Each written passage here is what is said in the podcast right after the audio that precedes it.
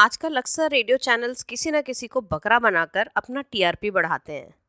तो देखिए, क्या होता है, जब दिल्ली का ही आरजे, दिल्ली के ही एक शख्स को बकरा बनाने चलता है। हेलो, गुलाटी जी। हाँ जी।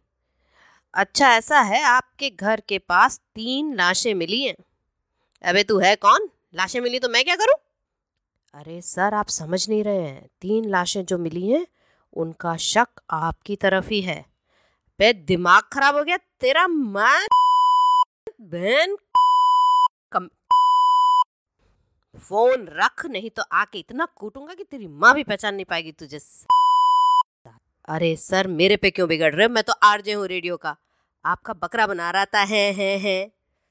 चल, रख फ़ोन, भूतनी के, है है है। बकरा बना रहा था, बड़ा आया। अब यही आरजे जब एक लखनवी शख्स को बकरा बनाने चलता है तो देखिए क्या होता है।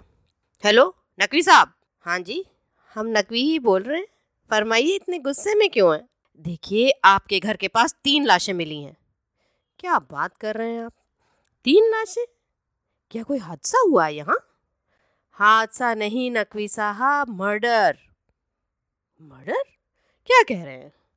मुझे लगता है आपने कोई गलत नंबर लगा लिया है। आपके कहने पे हम अभी अभी बाहर निकल के देख रहे हैं।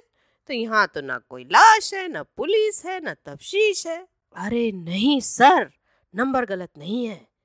और मर्डर का शक भी आप पर ही है। हम पर? कमाल है।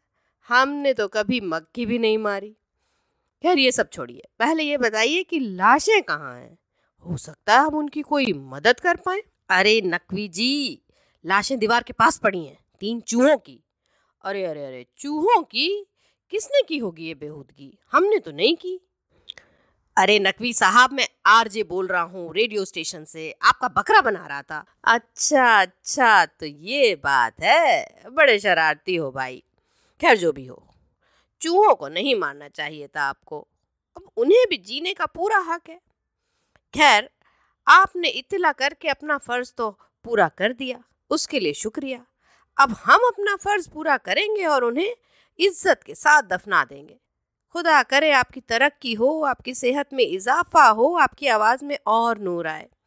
फ़ोन करते रहा करिएगा, बहुत अच्छा लगता है, दिल बहल जाता है। अल्लाह हाफिज, फिर मिलेंगे। अबे वो नकवी फ़ोन रख। सारा प्रोग्राम चौपट कर दिया।